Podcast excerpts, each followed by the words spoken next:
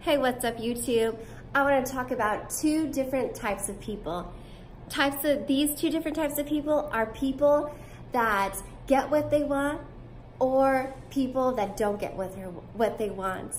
And there's a difference in between both of them because the people that don't get what they want, they just, they never grow, they never push themselves, they don't believe in themselves, they don't have enough confidence in themselves.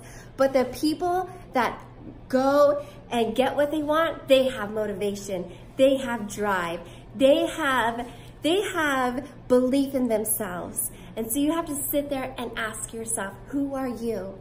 Are you the person that won't ever get what you want, or are you that person who will do whatever it takes to get what you want? Every person has that choice to either get what they want or, or not even worry about it and live where they're at. Who do you want to be? Where do you want to go? Ask yourself that. And then you know what the next level, what the next steps to take. Begin to motivate yourself.